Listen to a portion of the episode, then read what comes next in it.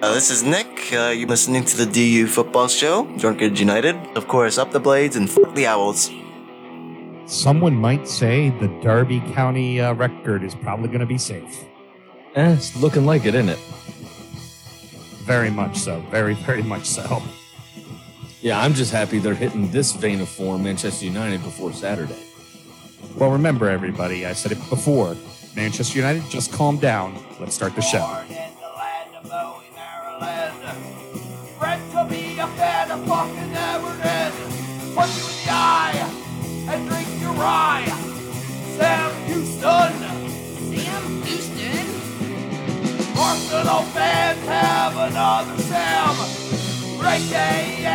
The fucking Gooner Graham. Stump of a lord. Looks great in shorts. Sam Grammy. Sam Brown. Fucking United!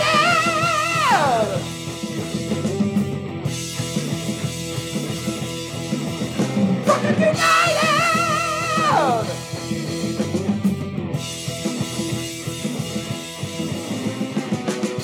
They can't all be winners, boys and girls. Hello and welcome to the Drunkard United Football Show, a completely biased recap of the English Premier League is told by two common American schmucks. I am your host, Sam Houston, and across the way from me is the extremely confident Samuel Graham. How are we doing tonight, Sammy? It's always been a staple personality trait of mine. Yes.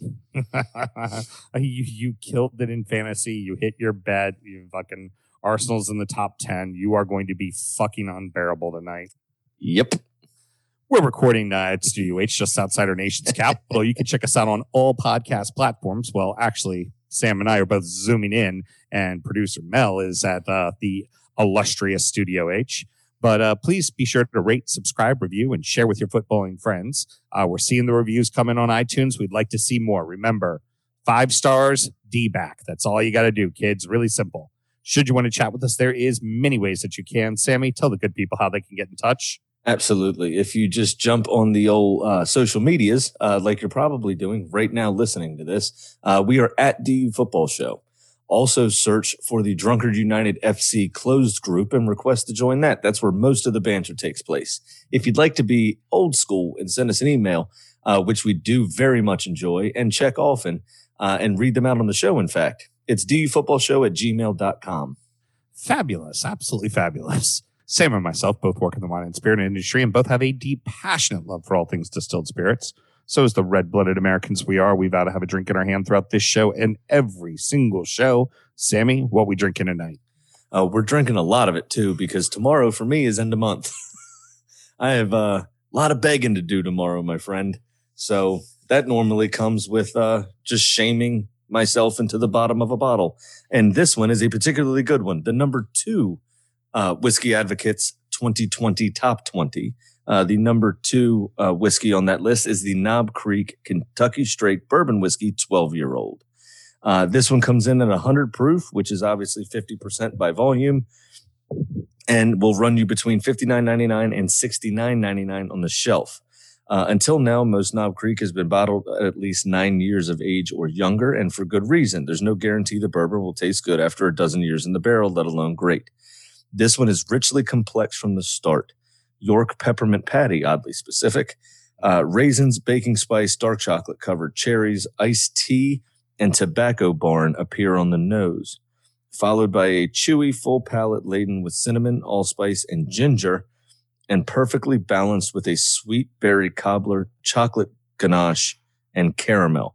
This finish goes on and on. Add in a fair price and excellent availability as part of Knob Creek's core lineup. And only one question remains. What are you waiting for?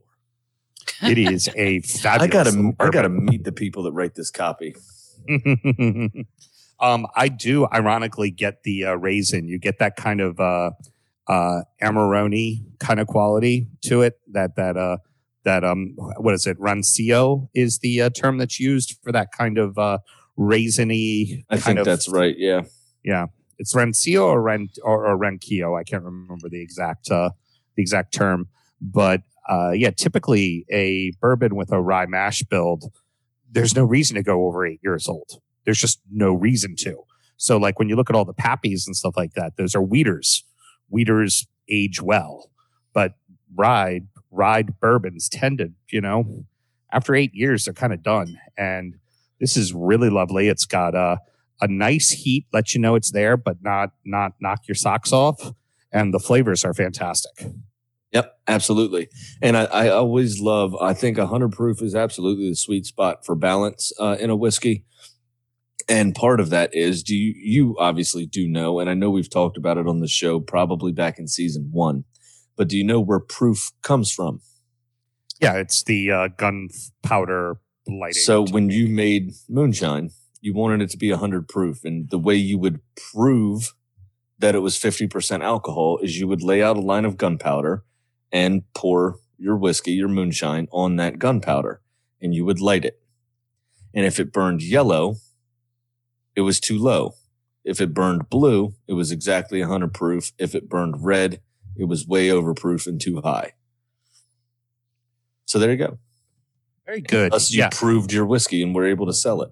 I gotta say, I gotta say, I was um, going into this one. I was judging a book by its cover, and I thought maybe it was going to be all hype and uh, not much substance. It's actually a fabulous bourbon. I was a little skeptical myself. Knob Creek's not exactly one of my favorite bottles of whiskey. Um, and this, knowing that about their their core, I saw no reason to step up to this one ever. And I'm actually pleasantly surprised that we decided to do this. Uh, it's it's very good. All right, what else do we need to do, Sammy? Just make sure you drink responsibly, guys. Okay. Cheers. Let's get into it. that was hot.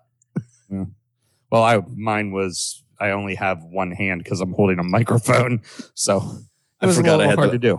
Honestly, forgot I had the wine glass sitting there. I could have done it too and didn't. That's all right. Heard. I covered right, for well, you guys. Sammy, w- w- why do we love this league? We love this league because the worst teams can beat the best teams on any given day, and it happened twice this week. Sheffield United two, Manchester United one, Burnley three, Villa two. Uh, Sheffield United. Um, if they needed a glimmer of hope, here it is. Yeah, I mean this this was the Sheffield United we grew to know from last season. They only had 24.2% of the ball, just 3 shots on target from 5 overall. They were incredibly efficient and resolute when they didn't have the ball, which was most of the time. Uh, they took the lead through Kean Bryan um, with a glancing header from a corner, and De Gea had the weakest attempt at a punch that I have ever seen in my life. What have we always said about De Gea? Cannot come off the line He for anything. Shit off the line. Absolutely, absolute shit off the absolutely line. fucking disgrace. And then he stands there and looks around like, "Well, well what did you was guys?" No, asshole, it was you. You're looking around and everybody's looking back. Guess what? You're the asshole. I mean, that was that was pitiful. If if I was going to get in a fight, De Gea would be the last person that I would call on for help. Because even though he has amazing reach, he obviously can't punch for shit.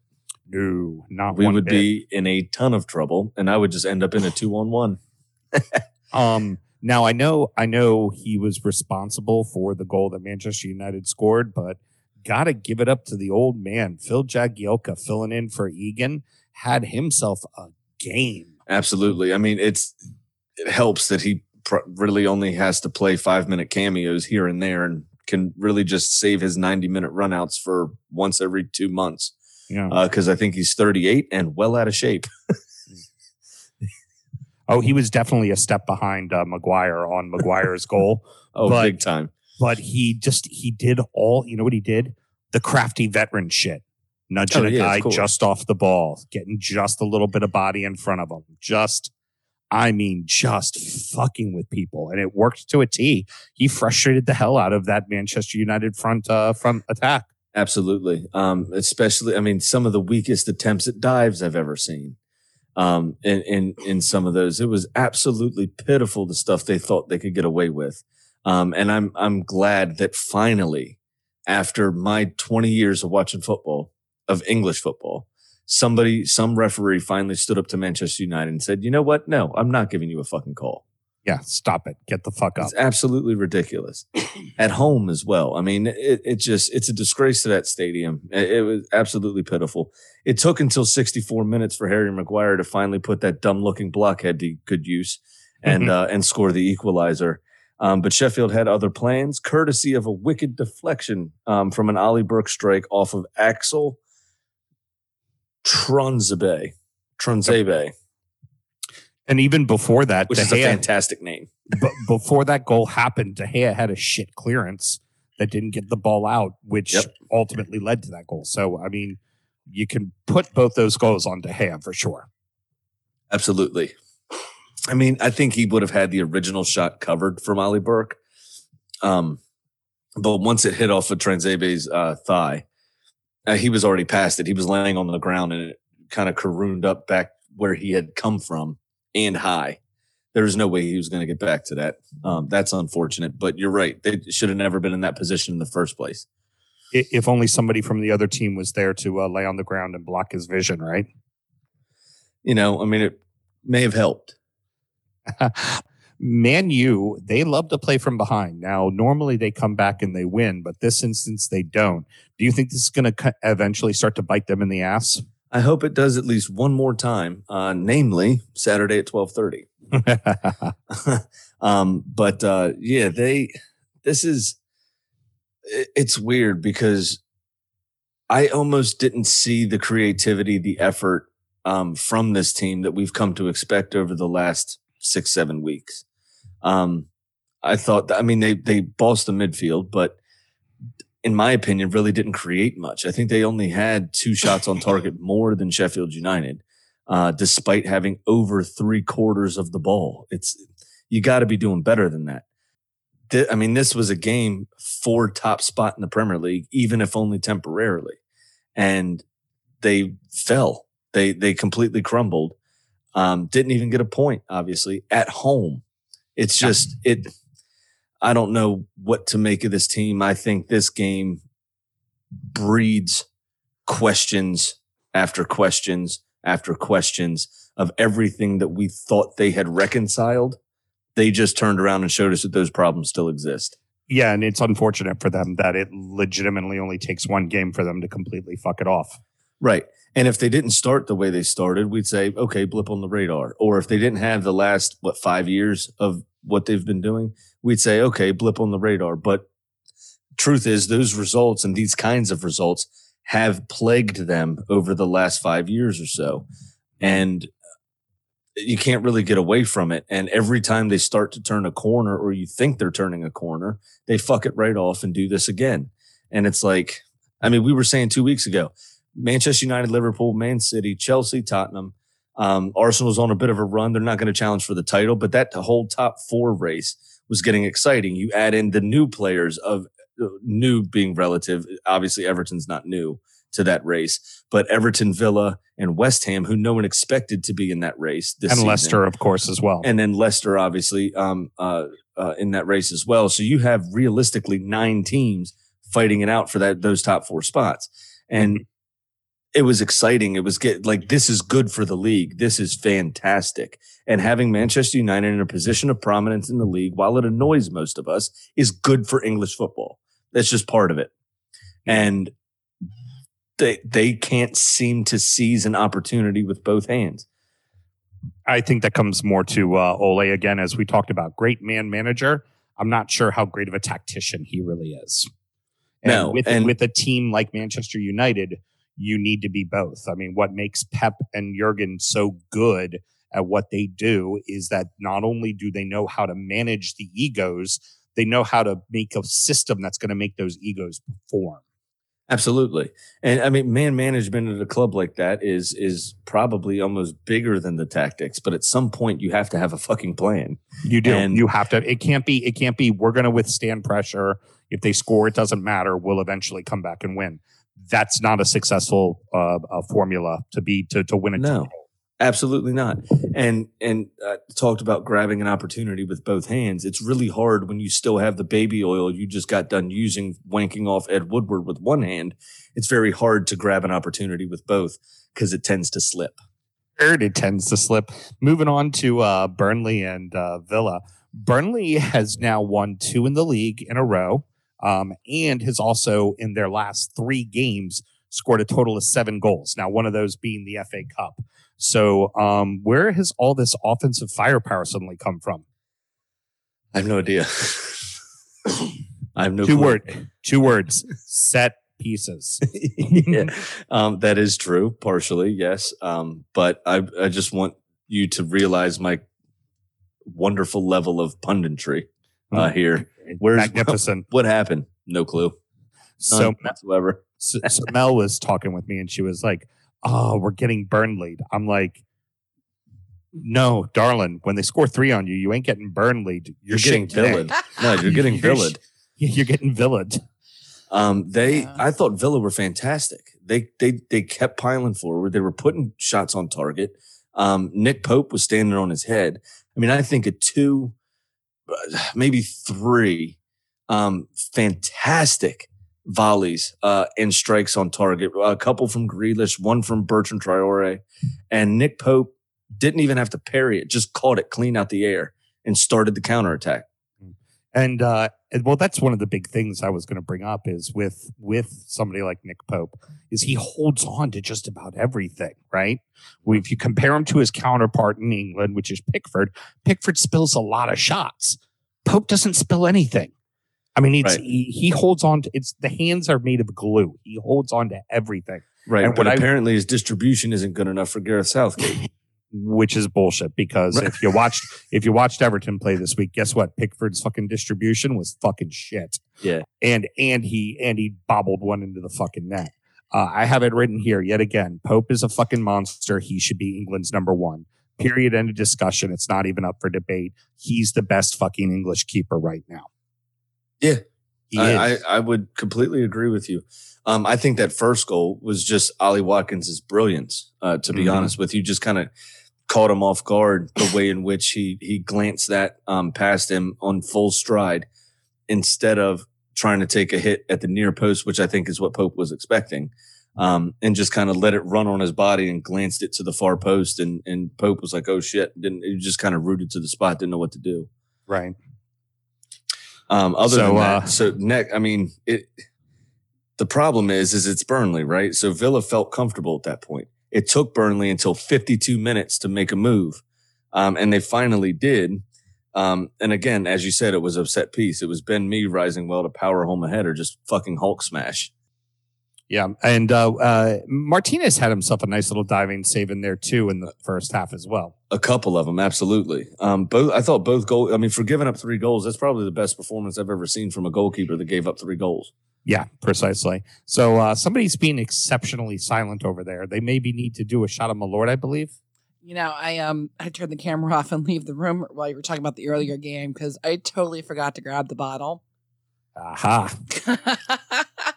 I was like, oh shit, that's right, we lost. I didn't watch the game, unfortunately. I had to go to DC uh, and missed it, but Lindsay kept me updated with the correct scores. Not to be Mhm. confused with my husband, who did not keep me updated with the correct scores.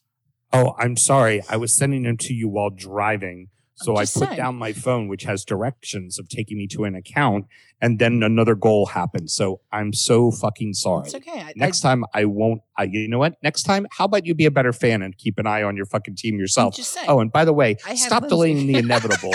Do the fucking shot and then hit the Hmm. fucking mute button. I had I had Lindsay looking out for me. So um yeah, so the shots for uh we had Sad Jack, now we have Mad Jack. Oh, So I, I would like to say something. I um I would like to equate Sam's uh missing of opportunity in in helping you out, Mel, um as basically the Villa defense uh being Sam and your need for information being Dwight McNeil's goal. Because there was at least seven opportunities for somebody to put a touch on it and not have it go into the far post. But in the most comical goal of the weekend, uh, a comedy of errors at the back, and nobody just every I'm sorry, everybody waved at it as it went by. Yep. and the Um, opportunity evaded him, much like it did with the phone. so I'm still very nervous about Burnley as far as uh, an, a possible injury goes and how this could hurt them. But you got to say, this might have gotten them in the clear. It's possible they'll take some confidence from it, absolutely. Um, and, and Right, they'll, skip they skip over Newcastle now. Yeah. Newcastle's further down in the table than they are. Hundred percent, and that's obviously going to be very worrying for uh, Steve Bruce's side, um, which I don't think he's going to be in charge of much longer. Uh, but it all depends on whether Mike Ashley has a bid or not for the club. No, yeah, precisely.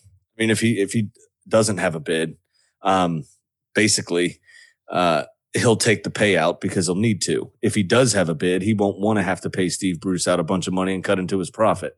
So that's really what it boils down to. I mean, the man's a selfish prick, and we all know that. Hey, hey, hey. He bought all the pasta for his team. I'm telling you, all the fucking pasta.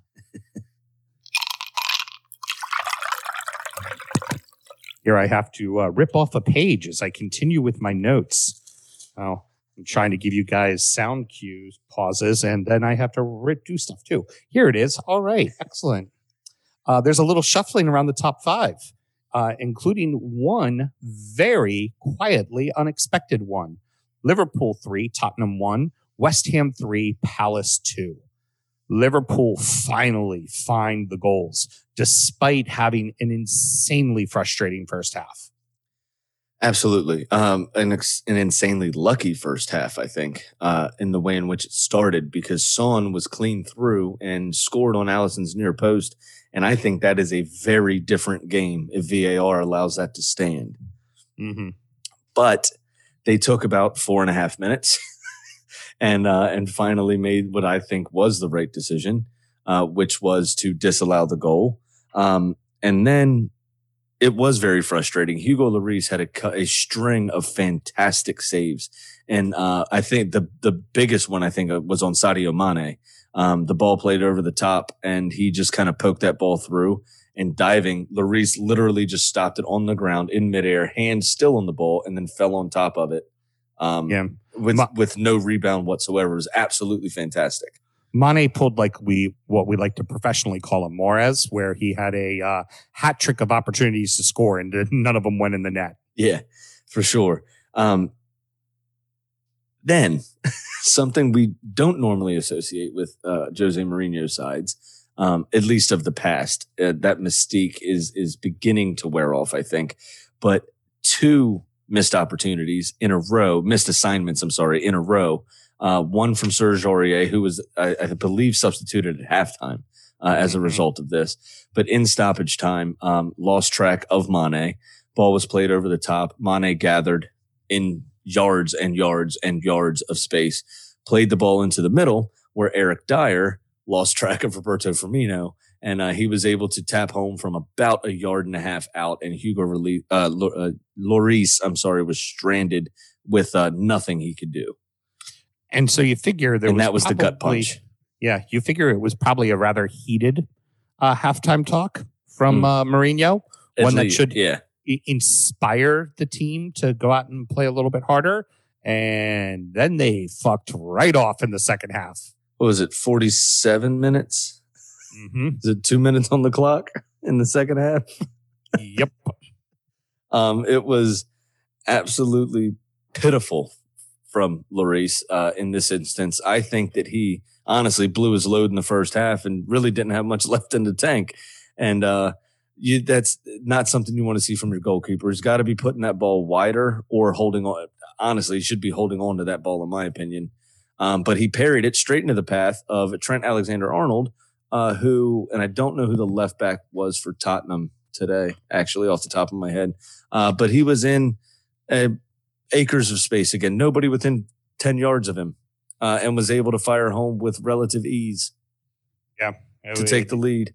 Uh, and then finally, um, Mane did end up getting his goal to to round out the scoring for Liverpool, but that wasn't uh, before Pierre Emile Højbjerg absolutely fucking killed a ball into the right side netting, uh, and it was absolutely gorgeous. completely. I'm sorry. I mean, I was going to say that he ended up, Højbjerg gets the goal, gets the one goal for Tottenham. Oh yeah, and it was fantastic. You talk about fucking Hulk smash. he Hulk smashed the shit out of it with the precision of Hawkeye. Okay, I mean it was You when they slowed it down and they put the camera angle behind him on the replay, it was absolutely fucking beautiful. He sliced it just enough on purpose, but hit it with pace as well, and it just dragged the ball, curled it, so it was always going away from the goalkeeper and tucked so beautifully inside that right hand post. If he didn't play for Tottenham, I'd want to shake his hand, but he does. So fuck the cunt. so, um, uh, I mean, Spurs. This is it. The best they're going to do is a is like fourth place, right? It, it- it- absolute ceiling for them at the moment. Um, I do want to the the young uh, Welsh defender. I think his name is Rodon. Yeah, Joe Rodon. Um, it was very unlucky. I, I just don't think he's really ready for this level yet. Mhm. Um, but the ball gets played over the top from Trent Alexander Arnold for Mane's goal. And really credit where it's due. Mane reacted very, very quickly. But all Rodon did essentially was trap it into the path of Mane and on a half volley, decent control and decent reactions. And uh, Hugo Lloris didn't even have a chance to react before it was in the back of the net. Yeah, yeah.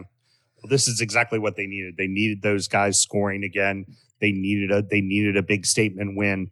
Now, um, I do say though for Liverpool, unfortunate for them is now they need help from other teams, and they're going to have to beat City and United if they want this title. They will Well- have to beat them. what was great about this result is it keeps Liverpool within touching distance. But you're absolutely right. Now they have to beat City. So where some of these games tend to come too early, uh, teams within the top six playing each other Mhm. tend to come a little too early in the season or while things are still a little too close. Liverpool have real ground to make up.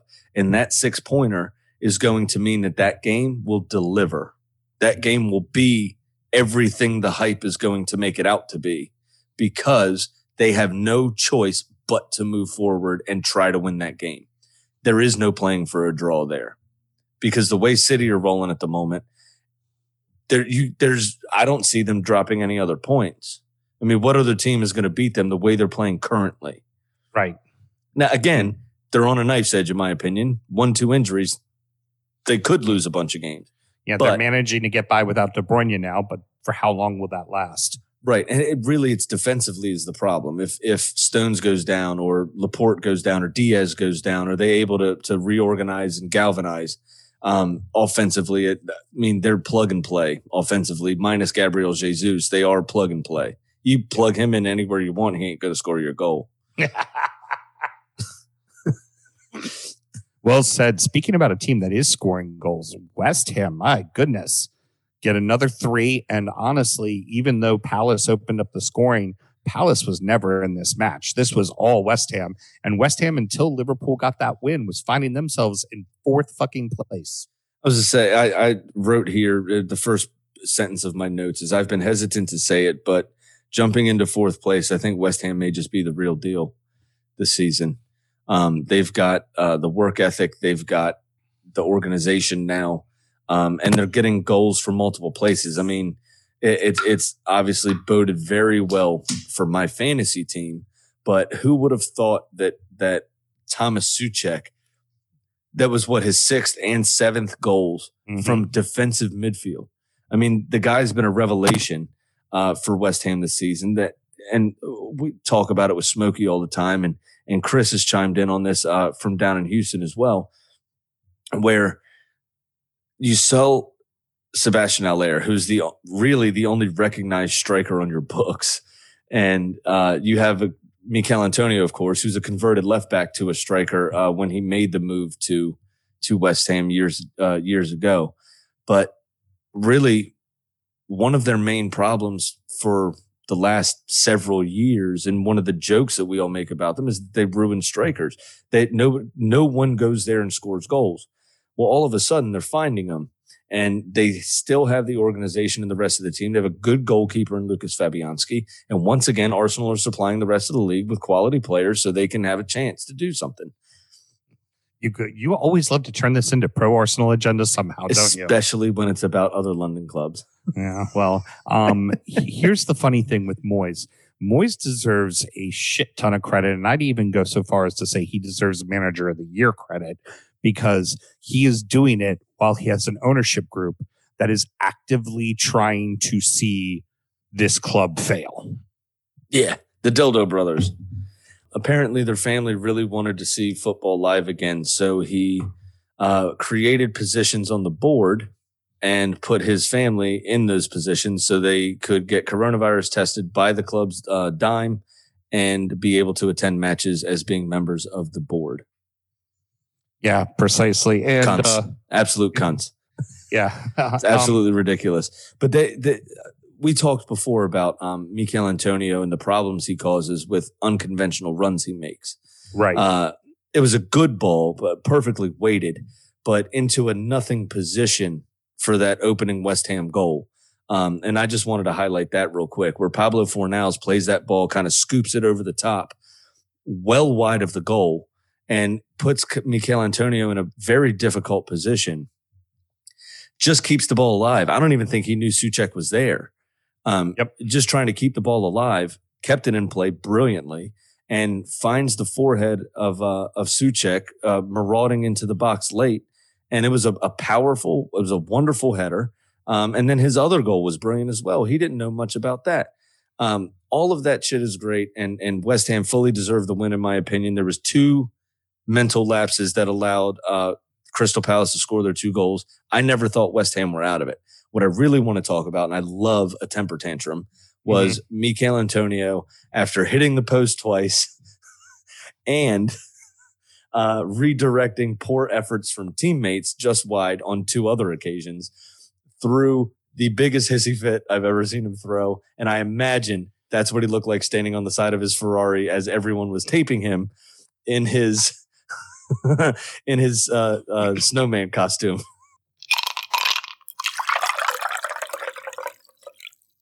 rounding out the rest of the league in oh, so that happened. City five, West Brom nil, Leeds two, Newcastle one, Arsenal three, Southampton one, Everton one, Leicester one, Chelsea nil, Wolves nil, Brighton nil, Fulham nil. Um, City finally dropped the boom. I was gonna say this the smugness with which you delivered that score line says it all, doesn't it? It kind of does, doesn't it? Who didn't see that coming? West Brom nil, City five. like, ooh, surprise. well, it was gonna come eventually. Um, and Yeah. West Brom just happened to be the unlucky recipients of uh City's fuck you, we're going back to first place game. That's right. Precisely. just what it is. Uh, for everything that Manchester United didn't do, Manchester City did do. And under Pep Guardiola, they're nothing but proven winners in every competition except the Champions League. Mm-hmm. So it, it just this was an inevitable result. There's not really much to say about it, to be honest. Gundogan again, though, riding that wave, scoring two brilliant fucking goals. Yeah, I mean he's been he's been absolutely fabulous this year, and I think he deserves a nod for uh, player of the season for the Premier League.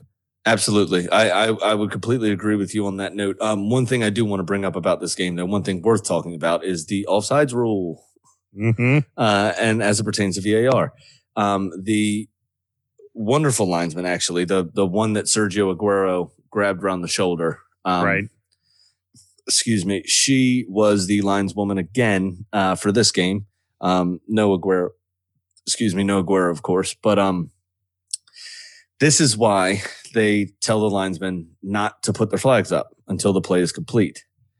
In certain situations, yes, put it up. Very obvious situations, put it up because somebody could get hurt, i.e., Virgil van Dijk. Hold on. Moment of silence for the Dutch tulip, please. But Thank you. what- It's been a while. what happens is um, in this instance, it was very tight. She put her flag up. West Brom stopped playing. João Cancelo looked like he was on the training ground just fucking around. Threw up a left footed shot uh, that you couldn't have held any better into the top left corner uh, from the right side of the goal. And um, and VAR actually rules that he was onside, and because the play was complete, it's a goal right. it stands. The referee never blew his whistle. Now, part of that you can argue is on West Brom. You play to the whistle until the referee blows the fucking whistle. You don't stop. Right. You But keep at the running. same t- at the same time, the, when the referee raises her flag, when the when the lineswoman raises her flag, you have to you know, as a defender, you kind of switch off. You're like, oh, ref's not going to throw his defend uh, his his his partner under the bus. Referee's not going to do that, and referee did do that. So um, it was unfortunate, but it was a, a lovely, lovely strike. You can't take anything away from Cancelo. That was brilliant. Really was, and it's um, City's here.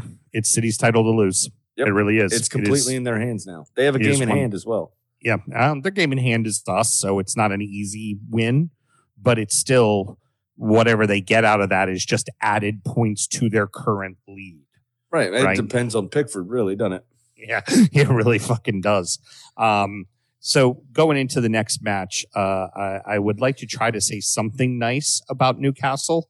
So I will say the following: When Saint Maximin got subbed in, the game changed for them. The problem Big time. was it was already too late. Absolutely. Um, it was another my my first line. I'll read it to you verbatim. Another shit show from Newcastle. Although they can take something as they scored from open play. Yeah. That hopefully take a little bit of confidence from that. Um, but the goals were uh, for Leeds were blatant mistakes from their defense. I mean, it was Mhm. falling asleep, losing track of players.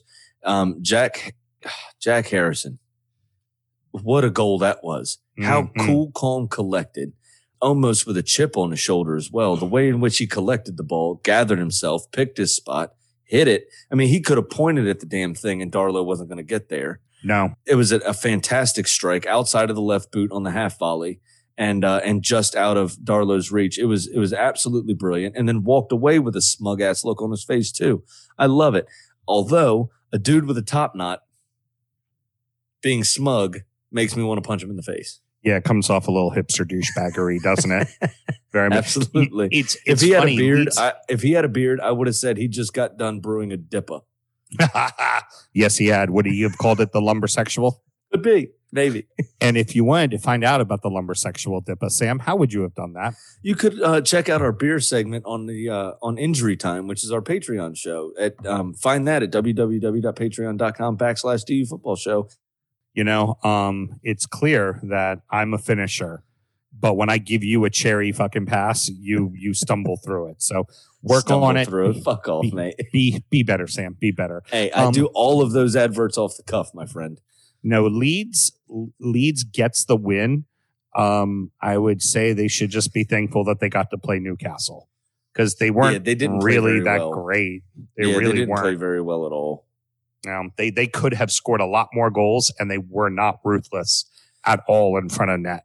No, but uh, you're, you're absolutely right. The, one of the words I wrote here in my notes was, uh, in, in terms of Newcastle, was sleepwalking, um, and I think that's what they're doing in the last few weeks is is sleepwalking through this league, and they're finding themselves being sucked down into a relegation battle.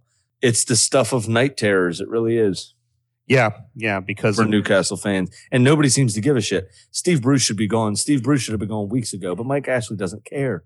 no, and that's and that's just it. I think it's the complacency of Newcastle that is so hard to watch. And I have to imagine, you know, for friends of ours like Alan and Keith, you have to literally be pulling your hair out because it's just so frustrating to watch. Knowing that you have a fairly decent team, knowing that you have competition for spots, and and the manager doesn't know how to manage the people, and he doesn't have tactics. So what what is what is he like? Fucking Ole, but like a Nuru, he's all covered in oil instead of just his two hands. yeah basically um you know what if if i was going to want steve bruce to manage something it would be my run you remember that game show supermarket sweepstakes Yes. where you would run through and try to buy as much shit as you can for the certain amount of money or whatever and then if you won you actually got a grocery store shopping spree yeah, they redid the show recently, and Leslie Jones has been hosting it, the old Yeah, SNL okay. gal. Yeah. So uh if I wanted Steve Bruce to manage something, it would be my original run through the Tesco uh to win the prize at the end because I think the only thing that man knows how to do is find a deal on a sausage roll. I told you that Ah. a couple weeks ago. And he and he know where all the good pies are. That's for sure. The nice- exactly. the nice you want to expensive pies. Yeah, You, you he'd he'd point you in the direction of the steak pie, not the minced meat pie. For fuck's sake. absolutely. You want to find a good can of Carlsberg? You ask Steve Bruce where it is in the Tesco. I guarantee he's got it mapped out. So your match is literally a tale of two teams going in opposite directions. York moving up the table, Southampton's moving down the table. Yeah, I think they're getting excited about this cup run, to be honest with you. And uh, part of it, Danny Ings was out for a bit and he's just coming back. So he's trying to find his feet again, I think. Um, and we were the lucky recipients of that. Uh, however, um, our front four has been playing very, very well these last couple of weeks. And no secret, uh, Bukayo Saka is our talisman at the moment. Um, Emile Smith Rowe has done fantastic since he's come to the team and balanced our midfield, it can be said. Um, and you, we were talking about on the phone uh, the other day after the weekend, and uh, you said that that loss in the FA Cup justified Mikel Arteta changing the team and dropping Forget- Willian, dropping Pepe. I said it on the show. Oh, you did say it on the show. Okay, I'm sorry. We said it on the phone as well, um, which is more memorable than the show, to be honest, because I'm not drinking all day. Fair enough, because I, I'm glad you said it was because you're not drinking all day. Because if you were about to say our phone conversations are more uh, memorable than our show, then we're doing it wrong, mate. We're doing it fucking wrong. We just drink during the show, and I forget what we do.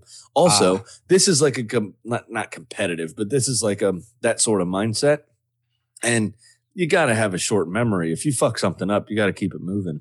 Yeah, that's true. That's very, very, very true. Eh, eh, Fortunate for me, I have a co-host who likes to remind me of all the things I say wrong. Well, Which I'm- is really I am great. your opponent. Yeah, you know what I will say, and this is for once I'm going to break from the trend that I am going to get on Mel because she left the lipstick filter on, and it's quite distracting. Every time she moves her head, her lips stay in the same spot. Yeah, she's got the eyebrows, she's got the lipstick, she's got the fucking uh, Christmas lights up. She is just all. Oh, she is a special fucking girl. That is for damn sure tonight. Um, yeah, I think I, the other thing I was going to say was South Southampton too. Uh, Vestergaard's a huge miss because it's not just what he can do on set pieces on one end of the pitch. He's a fucking giant. Like his yeah. physical presence really changes how a team can attack when you've got this fucking monster just like Hulk smashing everything. Yeah, I, I would say that against us in particular, I don't know that he would have been that much of a help because we don't play a lot of balls through the air. So him being tall and physical doesn't really affect us really because we don't play that kind of game. We play the ball on the pitch and try to walk the ball in the back of the net. Right. Um, and it happened to work a couple of times. Uh, it also helps when Alex McCarthy decides to run 23 yards from goal for absolutely no fucking reason, that does uh, which allowed Bukayo Saka to score his, uh, which was a fine finish as he was stumbling, I, I might say. Mhm. Um, but he was he had a goal and an assist again. He was he was fantastic. Um, a couple of one twos. I, I thought we were brilliant, and and Nicholas Pepe actually showed the reason why which we signed him. Good balance, good strength to hold off the defender, sorted his feet out, picked his spot, bang, goal. Didn't try to overdo it. There was no drag back. There was no step overs. There was no any of that bullshit. He Yeah. collected the pass. He turned. He held the defender off. He picked his spot. Arsenal won, uh, uh, equalized. I'm sorry. That I for Southampton had scored first. So it it was. I thought it was an all around great performance from Arsenal and just riding the wave of that form. Fuck the FA Cup this year. Perfectly fine with that. We need to finish as high up and put ourselves in the conversation for that top four. Um, and we're at the moment riding that wave, and uh, and I'm loving it. um, one of the key things, it's good to see that Pepe had a good game because ultimately he's going to have to succeed at Arsenal. You invested so much money over a long period of time to buy him that he's going to have to be successful. Lacazette near the end of his contract, not the end of the world, right? Willian, you signed him on a one year deal, not the end of the world, right? But Pepe has to fucking work. He Yeah. has to work because I mean, you you it's it's like financing a bad car loan the way you bought him. I told you it was uh, for those of you that aren't local. Uh, Eastern Motors is a second chance um, car dealership here. So if you have shit credit, they don't care. You bring in your pay stub, you make enough money to make the car payment, they're going to give you a car. Owned uh, by former football team great linebacker LeVar Arrington. Correct. He used And- he used to do the songs at Eastern Motors. Motors. Motors, your, Your jobs, jobs are are credit. credit. Yeah. And um, they didn't pay us to say this shit either. Uh, but it was absolutely fantastic uh, the way in which we signed them, and fantastic in a bad way. Um, this is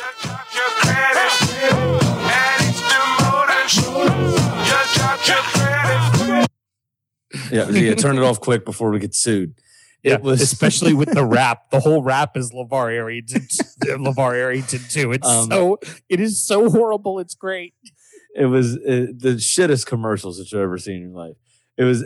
I, I've actually bought a car from there uh, back in the day.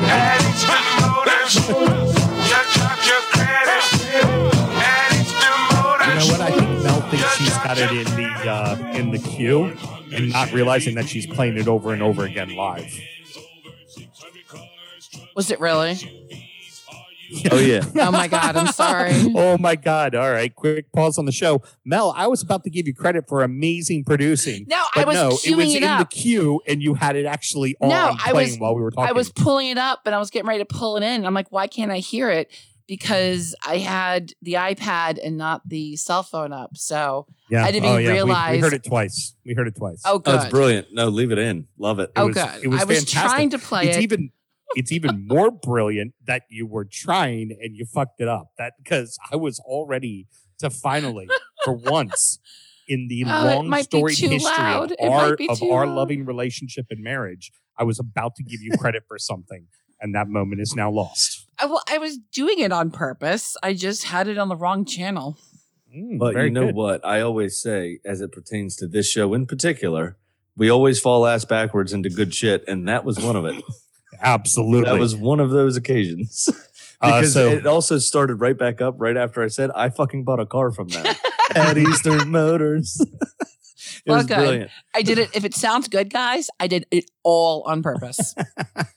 you know what you need to do on purpose is hit a fucking mute button. That's what you need Yeah. to do on purpose. Um, but Moving anyway, yeah, no. So we we seventy two million for Pepe over six years or something with a ridiculous increase in payments every year. I mean, it honestly is like a car loan from Eastern Motors or a fucking mortgage from Fannie Mae or Freddie Mac. It is absolutely predatory and terrible what Lille did to us.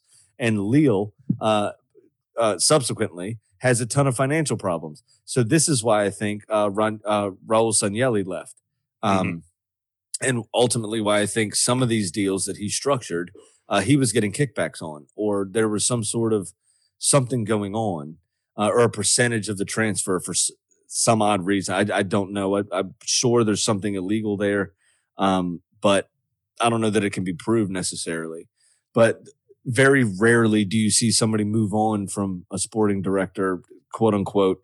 I think was his job title, even though really what he did was the the transfer uh, uh, contracts and stuff, and and contracts between the clubs and negotiations. All So it, it just it's it's weird. Let's let's keep this one moving because we can talk about it more later. But I mean, yeah, like I said, the key thing is is that's a player that's going to have to work.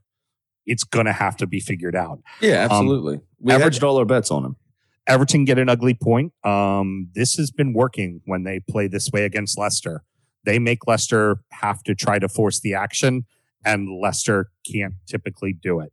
especially They without had- Jamie Vardy. Yeah, that was the biggest thing. They had 18 shots, only managed to put five on target. Yep. So great. You took a lot of shots, but they meant fuck all. And really, what Everton kind of did was went, okay, fine, we'll we'll give you shots. You're just not going to get good ones. You're not going to get Yeah. good opportunities.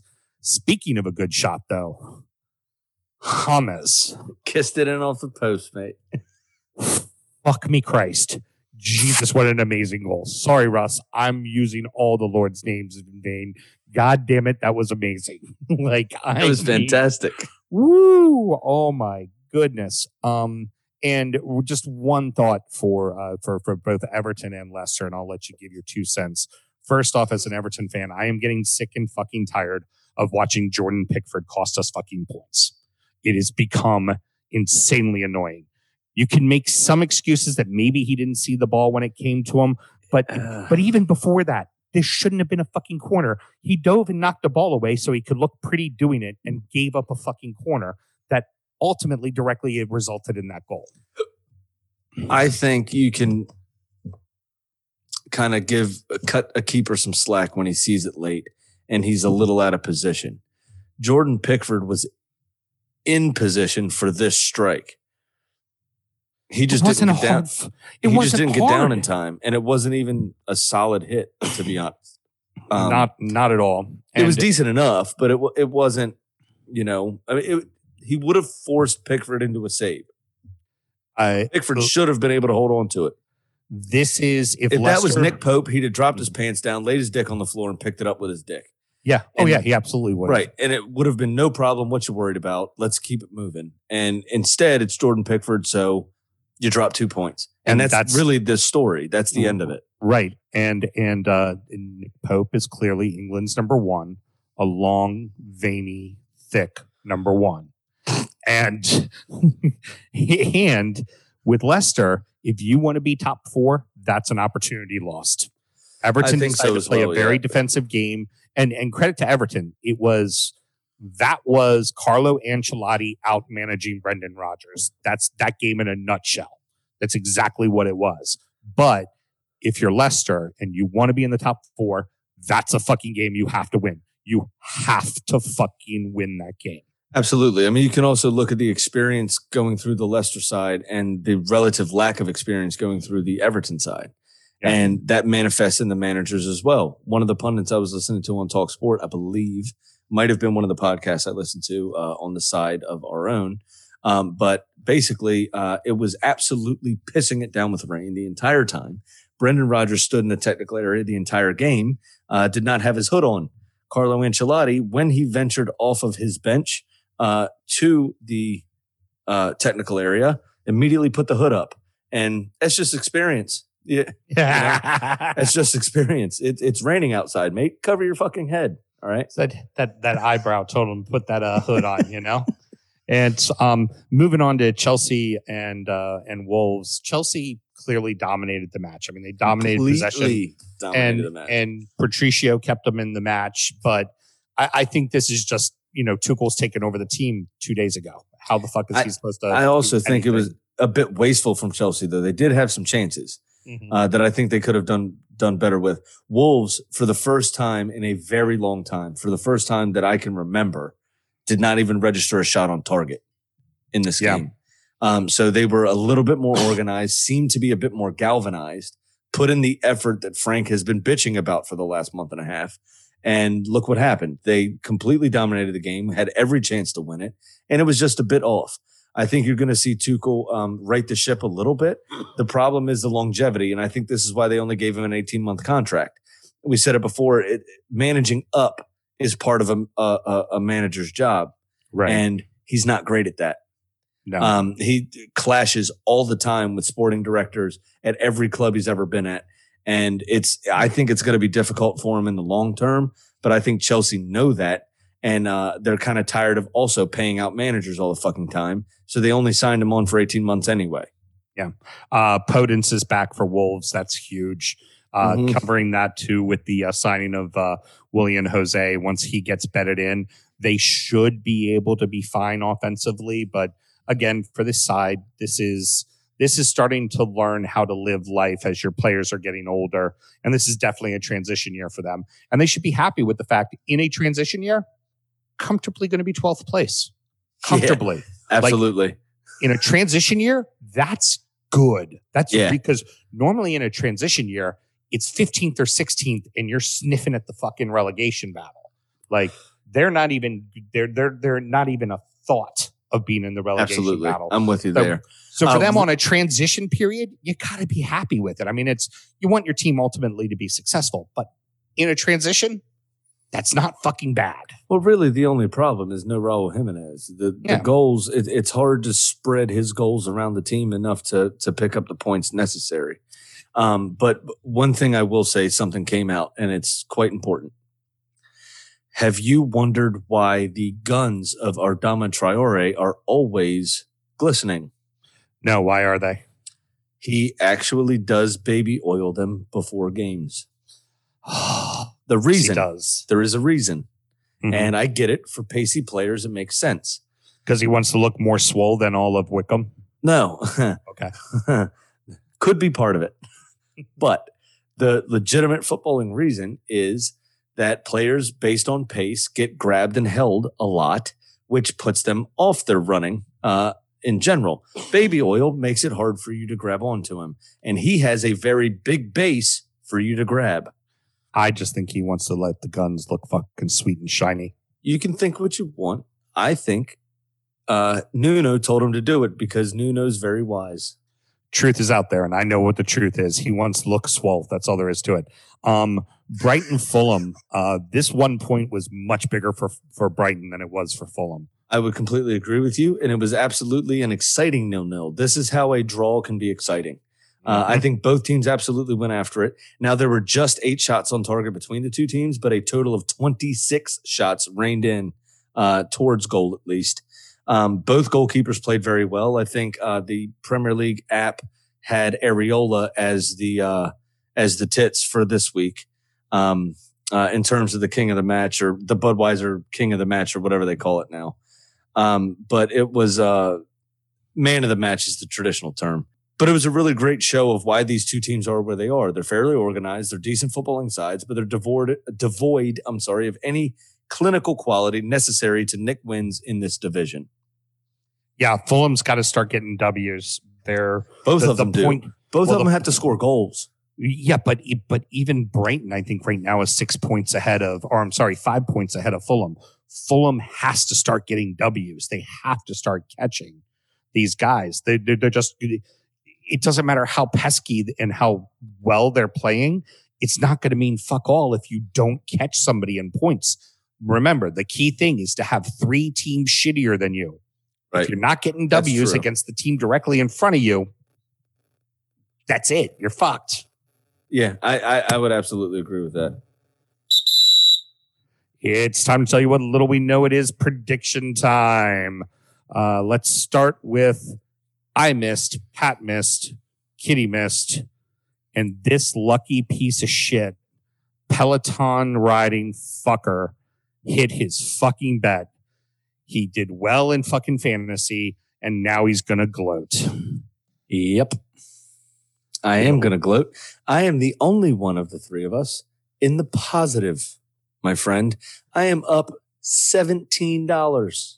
And I have been in the positive most of the fucking season until recently. Let me ask you a question. Uh huh.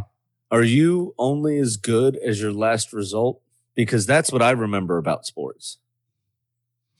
Um, okay, so then by that rationale, Sheffield United should be champions of the fucking Prem. I didn't say that it won you anything. I just said you're only as good as your last result. Okay, so fuck off. Absolutely. Okay, I'll fuck off. I'll fuck off my $17 and you can go pay the man. Okay. All right, all right. So, all right. So here now finally comes Sam Graham's safe and secure fucking bet of the week because he's not going to bet anything crazy because now he wants to desperately cling to his fucking lead. I am going to risk $182 to win 100 in betting Everton to beat Newcastle on Saturday at lunchtime. Oh fuck you! That means we're gonna lose. No, it's not. You're going to win. Newcastle are absolute fucking trash. And I'm going to be $117 up. And our bogey team for the last three years has been fucking Newcastle. You're going to break that bogey. They, they, All right. they're showing no signs of life, in my opinion. You're absolutely fine. All right. Well, do we uh we have him on there, uh, Mel? Let's go ahead and, And cue his music. It's time for our degenerate gambling friend Pat's pick of the week. Pat, how's darts and uh And jump the caps going? What's that? How's uh darts and uh and uh um caps going? Oh, fucking Caps, man, just like destroyed, man. Like first period, they were down three nothing, came back and won six four, I believe. Oh wow, Hell very yeah. nice. Yeah, yeah. Scored four in the uh, second period and another uh, two in the in the third. You It sound was like a man that won some money on that. No, I didn't actually, man. I just was enjoying fucking watching hockey again, man. It's it's it's great. I, I you know, it's been so long. Uh, So uh. Pat, I'm not sure if you knew, but Sam's four way parlay actually hit. oh, I know. No, I know. I saw. I saw on Twitter. I'm off Facebook. Fuck Facebook. Yeah. But I saw on Mm. Twitter. Fucking, he just pure horse ass luck finally fucking hits a bet. So I'm like, I'm the guy like stranded. You know what? So this week I'm gonna I'm gonna pull some Sam shit. Okay, go for it. All right. So uh, I am going to risk fifteen hundred dollars and uh, fifteen uh, one thousand five hundred and forty dollars for Manchester City over Sheffield to win two hundred dollars. Wow. So if Sheffield wins, you lose fifteen hundred. But Oh, if, they- if there is a draw in that game, I lose fifteen. $100. Oh my god. No shit. Okay, is, is that it? Are you I- just doing that one, or are you doing some other crazy shit? Oh, no, I'm going to do something else too to, to, to, to cover somewhat of that. Uh, I'm going to take uh, Tottenham plus. I actually like this too to win straight up. Tottenham plus 136. So I'm going to risk 200 on that to to win uh, 272 over Brighton. Okay, Is That's that not a bad shout. I think That- that's a pretty safe shout. Yeah, yeah. So is the Manchester City bet not safe? Uh, it's it's probably safe. It's just if it doesn't, it's it's a very safe bet. The problem is, is God forbid it doesn't hit, you'll lose fifteen hundred fucking dollars. yeah. Well, you know what, man. Come Why- on, doublades. Hey, that's what it- You know, I mean, it's like buying GameStop at uh, four hundred dollars. You know. brilliant, brilliant, love it. All right, Pat. We'll talk to you on Monday. Okay. Take it easy, man. All right. Be good, man. Be good. You too. All right. Uh, for, forgive me, guys, because I did this all on the fly uh, behind the scenes. I uh, showed up back at the farm here at Ragged Branch about uh, an hour before showtime. So I did not get a chance to do the math yet. I believe I was down like 145. So I should be down 245 now. Um, so I'll confirm all that on Monday exactly how much I'm down. But that doesn't matter because my tried and true system Big Sam's Lock of the Week. Sam Graham 27.2% of the time. It works 100% of the time. And and I actually have hit more bets than you have and I'm going to keep that fucking trainer rolling and it's only a matter of time before I'm in front of you again cuz you can't help yourself. So, I am going to pick Villa and Southampton to draw at plus 260. That's not a bad bet. I I definitely think that match has got draw written all over it. It very well could, but you know what you don't have right now? Is what a whole seventeen dollars US dollars in the motherfucking bank. Okay. You don't have that right now. and and here and here all the people on Twitter were thinking we're thinking great we don't have to listen to Sam talk about 69 anymore but apparently he's going to make 17 just as bad. Oh, I'm getting that tattooed on my cheek. you know what? Uh, I did because this is apparently, as you all so eloquently put it, me spending my daughter's college fund. Uh, you know what I did? I bought my daughter lunch at college once. There you go. Well Okay. done. I uh uh I, I God I can't I, I think it, it wasn't Warrant. There was a it might have been Dokken. I think it was Dokken that had the hair metal song She's Only 17. So now that's that's you and you fucking $17 bet. You know, that was a mediocre segment, much like this show has been mediocre, but we strive to give you more. And you know what we give you? We give you Kitty the fucking chicken.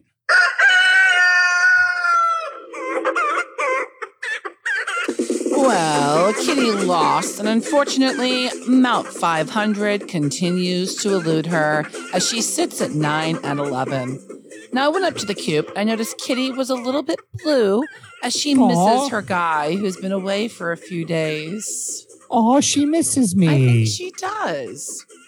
Uh, now, she was on the perch strumming Wonderwall by Oasis. wow, that's right. Kitty does play a mean rhythm guitar. She really does. It's incredible uh, how she keeps it in tune up there. Now, clearly, she decided the game she wanted to pick, and it's Man City to beat Sheffield.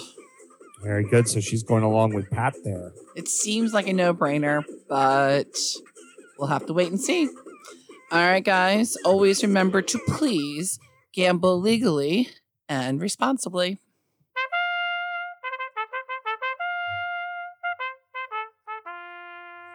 No, I'm cutting him off. He's not allowed to fucking talk. He was just taking a fucking selfie while we were doing a segment. He was just taking a And he selfie. said my fake That lipstick was called out. distracting. that has to be called out. Find out why in my closing remarks. You're a fucking whore. Um, Maybe he so, should have the uh, in lipstick filter. fantasy this week, much like in betting, uh, I did very well. Okay. Shot Uh. I won over Brody uh, by the dominating scoreline of 65 to 39. Um, Kenny edged out, avenging his loss to me. Uh, Elliot, 32 to 23.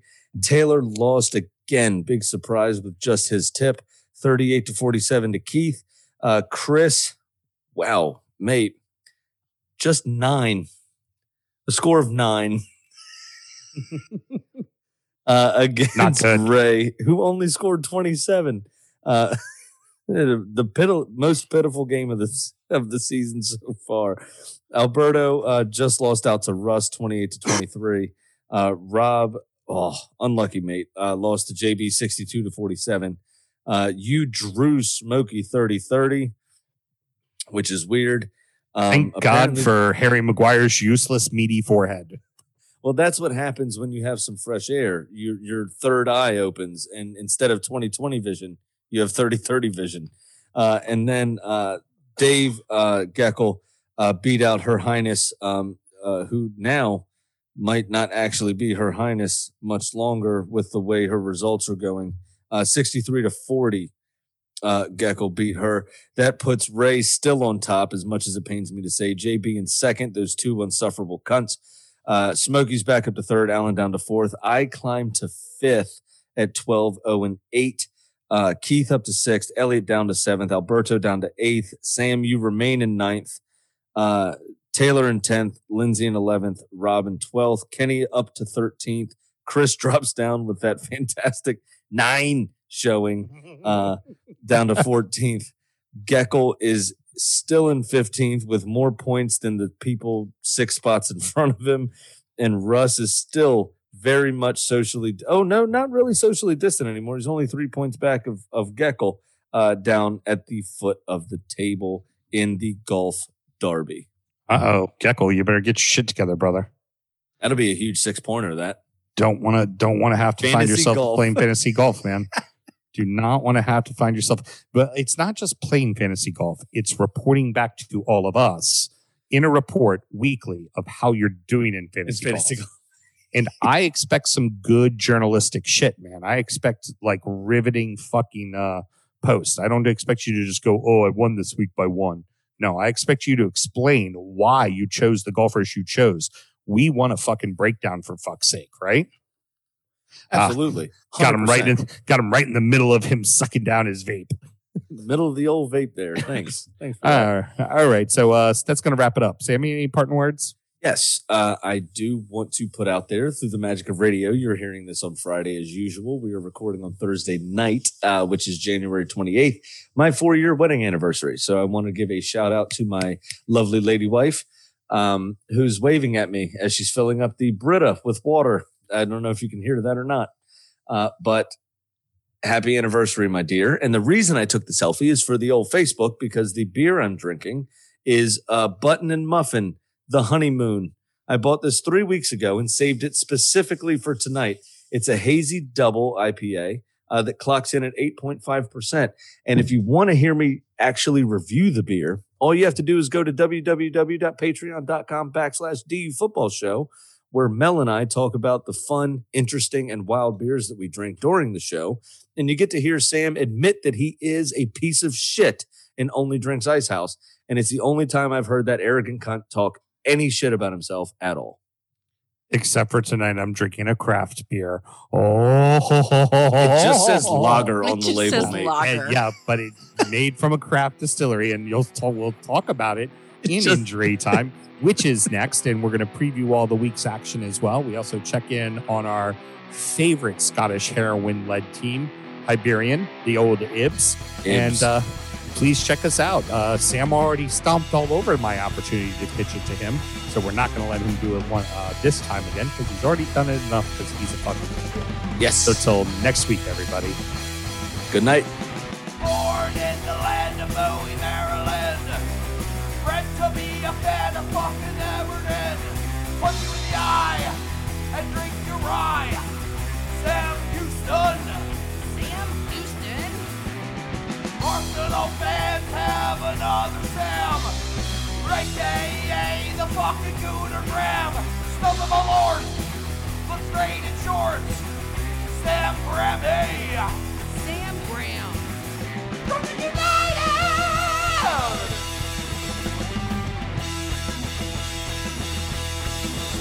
Drunkard United!